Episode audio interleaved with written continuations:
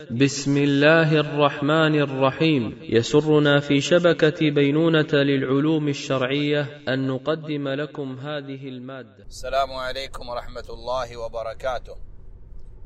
إن الحمد لله نحمده ونستعينه ونستغفره ونعوذ بالله من شرور أنفسنا ومن سيئات أعمالنا. من يهده الله فلا مضل له ومن يضلل فلا هادي له. وأشهد أن لا إله إلا الله وحده لا شريك له وأشهد أن محمدا عبده ورسوله. أما بعد فإن أصدق الكلام كلام الله وخير الهدي هدي محمد صلى الله عليه وسلم وشر الأمور محدثاتها وكل محدثة بدعة وكل بدعة ضلالة. مرحبا بكم إخواني المستمعين في مجلس من مجالس قراءة في كتاب مدارج السالكين ابن القيم الجوزية رحمه الله. وصلنا معكم إلى منزلة الثقة بالله. قال المصنف رحمه الله تعالى: فصل ومن منازل إياك نعبد وإياك نستعين منزلة الثقة بالله. ثم نقل كلام صاحب المنازل فقال الثقة سواد عين التوكل ونقطة دائرة التفويض وسويداء قلب التسليم. قال وصدر الباب بقوله تعالى لأم موسى فإذا خفت عليه فألقيه في اليم ولا تخافي ولا تحزني فإن فعلها هذا هو عين ثقتها بالله تعالى. إذ لولا كمال ثقتها بربها لما ألقت بولدها وفلذة كبدها في تيار الماء تتلاعب به أمواجه وجرياته إلى حيث ينتهي أو يقف. ثم قال بعد ذلك في الصفحة التالية وقد تقدم أن كثيرا من الناس يفسر التوكل بالثقة ويجعله حقيقتها ومنهم من يفسره بالتفويض ومنهم من يفسره بالتسليم فعلمت أن مقام التوكل يجمع هذا كله. وكأن الثقة عند الشيخ هي روح التوكل والتوكل كالبدن الحامل لها ونسبتها إلى التوكل كنسبة الإحسان إلى الإيمان. ثم انتقل للكلام على درجات الثقة بالله. وفي شرحه للدرجة الأولى قال ابن القيم أن الواثق بالله لاعتقاده أن الله تعالى إذا حكم بحكم وقضى أمرا فلا مرد لقضائه ولا معقب لحكمه. فمن حكم الله له بحكم وقسم له بنصيب من الرزق أو الطاعة أو الحال أو العلم أو غيره فلا بد من حصوله له. ومن لم يقسم له ذلك فلا سبيل إليه البتة كما لا سبيل إلى الطيران إلى السماء وحمل الجبال. فبهذا التقرير يقعد عن عن منازعة الأقسام فما كان له منها فسوف يأتيه على ضعفه وما لم يكن له منها فلن يناله بقوته. هنا أقول يذكرنا بحديث النبي صلى الله عليه وسلم لابن عباس في الوصية المشهورة يا غلام إني أعلمك كلمات. قال واعلم لو أن الأمة اجتمعت على أن ينفعوك بشيء لم ينفعوك إلا بشيء قد كتبه الله لك. ولو اجتمعوا على أن يضروك بشيء لم يضروك إلا بشيء قد كتبه الله عليك. جفت الأقلام ورفعت الصحف أو جفت الصحف ورفعت الأقلام. نعم رفعت الأقلام وجفت الصحف. رفعت الأقلام وجفت الصحف. كذلك حديث النبي صلى الله عليه وسلم إن روح القدس نفث في روعي إن نفسا لا تموت حتى تستكمل رزقها. فاتقوا الله وأجملوا في الطلب ولا يحملنكم استبطاء الرزق أن تطلبوه بمعاصي الله. فإن الله لا يدرك ما عنده إلا بطاعته. فالعبد يأخذ بالأسباب التي قد شرعها الله عز وجل له ويثق تمام الثقة في ربه وفي حكمته أن أن يعطيه ما قدره له. وكما قال أهل العلم لا خير إلا فيما قدره الله لك. فلو وكل القدر إلى أحد من الناس. أن أن يقدر أن يقدر على سبيل الجدل أو على سبيل الافتراض. أن يقدر لنفسه ما شاء فلن يجد أفضل من قدر الله له سبحانه وتعالى. ثم قال في كلامه على الدرجة الثانية درجة الأمن. قال من حصل له الإياس المذكور حصل له الأمن. وذلك أنه من تحقق بمعرفة أن ما قضاه الله فلا مرد له البتة أمن من فوت نصيبه الذي قسمه الله له وأمن أيضا من نقصان ما كتبه الله له وسطره في الكتاب المسطور. فيظفر بروح الرضا أي براحته ولذته ونعيمه لأن صاحب الرضا في راحة ولذة وسرور. ثم ذكر حديث ابن مسعود عن النبي صلى الله عليه وسلم إن الله بعدله وقسطه وأشار المحقق إلى ضعفه. ثم قال فإن لم يقدر على روح الرضا ظفر بعين اليقين. وهو قوة الإيمان ومباشرته للقلب بحيث لا يبقى بينه وبين العيان إلا كشف الحجاب المانع من مكافحة البصر. فإن لم يحصل له هذا المقام حصل على لطف الصبر وما فيه من حسن العاقبة كما في الأثر المعروف. وهذا الأثر قد ضعفه الألباني في السلسلة الضعيفة الحديث 5108 ثم ننتقل بعد ذلك إلى منزلة التسليم. قال ابن القيم رحمه الله فصل ومن منازل إياك نعبد وإياك نستعين منزلة التسليم وهي نوعان تسليم لحكمه الديني الأمري وتسليم لحكمه الكوني القدري. فأما الأول فهو تسليم المؤمنين العارفين. قال تعالى فلا وربك لا يؤمنون حتى يحكموك فيما شجر بينهم. ثم لا يجدوا في أنفسهم حرجا مما قضيت ويسلموا تسليما. فهذه ثلاث مراتب التحكيم وسعة الصدر بانتفاء الحرج والتسليم. وأما التسليم للحكم للحكم الكوني فمزلة أقدام ومظله أفهام حير الانام وأوقع الخصام وهي مسألة الرضا بالقضاء.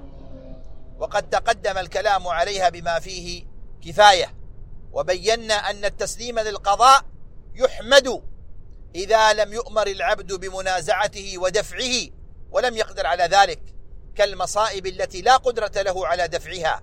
وأما الأحكام التي أمر بدفعها فلا يجوز له التسليم إليها بل العبودية مدافعتها بأحكام أخر أحب إلى الله منها. هذا قد سبق الكلام عليه فيما مضى. هنا في قوله تسليم لحكمه الديني الامري هذا حصل فيه ضعف عند من ابتلي اليوم في زماننا بما يسمى النظرة العقلية أو ما يطلق عليهم بالعقلانيين. الذين ينظرون ويقايسون الأمور الشرعية بعقولهم ويسألون عن الحكمة الشرعية من وراء الحكم فإن لم يظفروا بالحكمة لم يمتثلوا للأمر ولا للنهي بتركه ولا للاعتقاد بتصديقه والإيمان به فهؤلاء لم يسلموا لله ولا لرسوله. فإن الله أمر باتباع أمره وتصديق خبره وترك ما نهاه ما نهى العبد عنه وأمر بطاعة النبي صلى الله عليه وسلم وأخبر أنه عليم حكيم خبير لم يخلق العباد عبثا ولم يأمرهم إلا بما إلا بما يحقق مصالحهم في الدارين ويبعد عنهم المفاسد في الدارين. ومع ذلك ترى بعضهم من أصحاب العقول الذين يوصفون بالعقلانية يصفون أنفسهم بأنهم يحكمون عقولهم أنهم قد أتوا بقواعد تناقض مسلمات بدهيات العقول. ووصلوا بهذه القواعد التي أحدثوها هم بأنفسهم لأنفسهم إلى التشكيك في وجود الله والتشكيك في شرعه وفي أصول دينه كما يزعمون أن الأصل في الإنسان الشك فعليه أن يشك لأجل أن يصل إلى اليقين. وربنا عز وجل يدعوك إلى اليقين فهل أنت تريد أن تصل إلى العافية عن طريق المرض؟ هل تريد هل تريد أن تصل إلى الإيمان عن طريق الكفر؟ هل تريد أن تصل إلى النظافة عن طريق النجاسة؟ الشك مرض وعلة تعتري قلب العبد ورب العالمين سبحانه وتعالى قد مدح أهل اليقين وأثنى عليهم خيرا الذين يوقنون بآيات الله عز وجل ويسلمون لحكمه الشرعي ويؤمنون به ويمتثلونه فهؤلاء هم أعلى درجة من أولئك القوم الذين يدخلون في هذه القواعد التي ذكرها أصحاب الفلاسفة ومدعي العقلانية.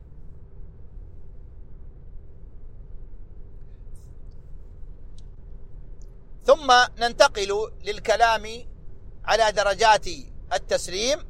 وهنا قال ابن القيم ذكر كلاما جميلا يحسن الوقوف عليه. قال اعلم أن التسليم هو الخلاص. قال اعلم أن التسليم هو الخلاص من شبهة تعارض الخبر أو شهوة تعارض الأمر أو إرادة تعارض الإخلاص أو اعتراض يعارض القدر والشرع. وصاحب هذا التخلص هو صاحب القلب السليم الذي لا ينجو يوم القيامة إلا من أتى الله به. أقول يشير إلى قول الله تعالى يوم لا ينفع مال ولا بنون إلا من أتى الله بقلب سليم.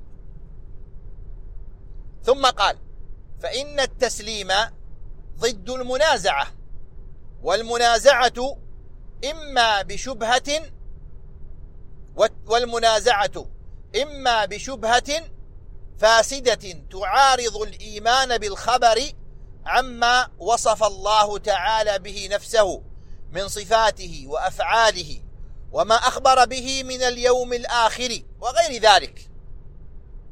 يقول أعيدها والمنازعة إما بشبهة فاسدة تعارض الإيمان بالخبر عما وصف الله تعالى به نفسه من صفاته وأفعاله وما أخبر به من اليوم الآخر وغير ذلك. فالتسليم له ترك منازعته بشبهات المتكلمين الباطلة إما بشهوة تعارض أمر الله عز وجل يقول وإما بشهوة تعارض أمر الله عز وجل فالتسليم للأمر بالتخلص منها أو إرادة تعارض مراد الله من عبده فتعارضه إرادة تتعلق بمراد العبد من من الرب فالتسليم بالتخلص منها.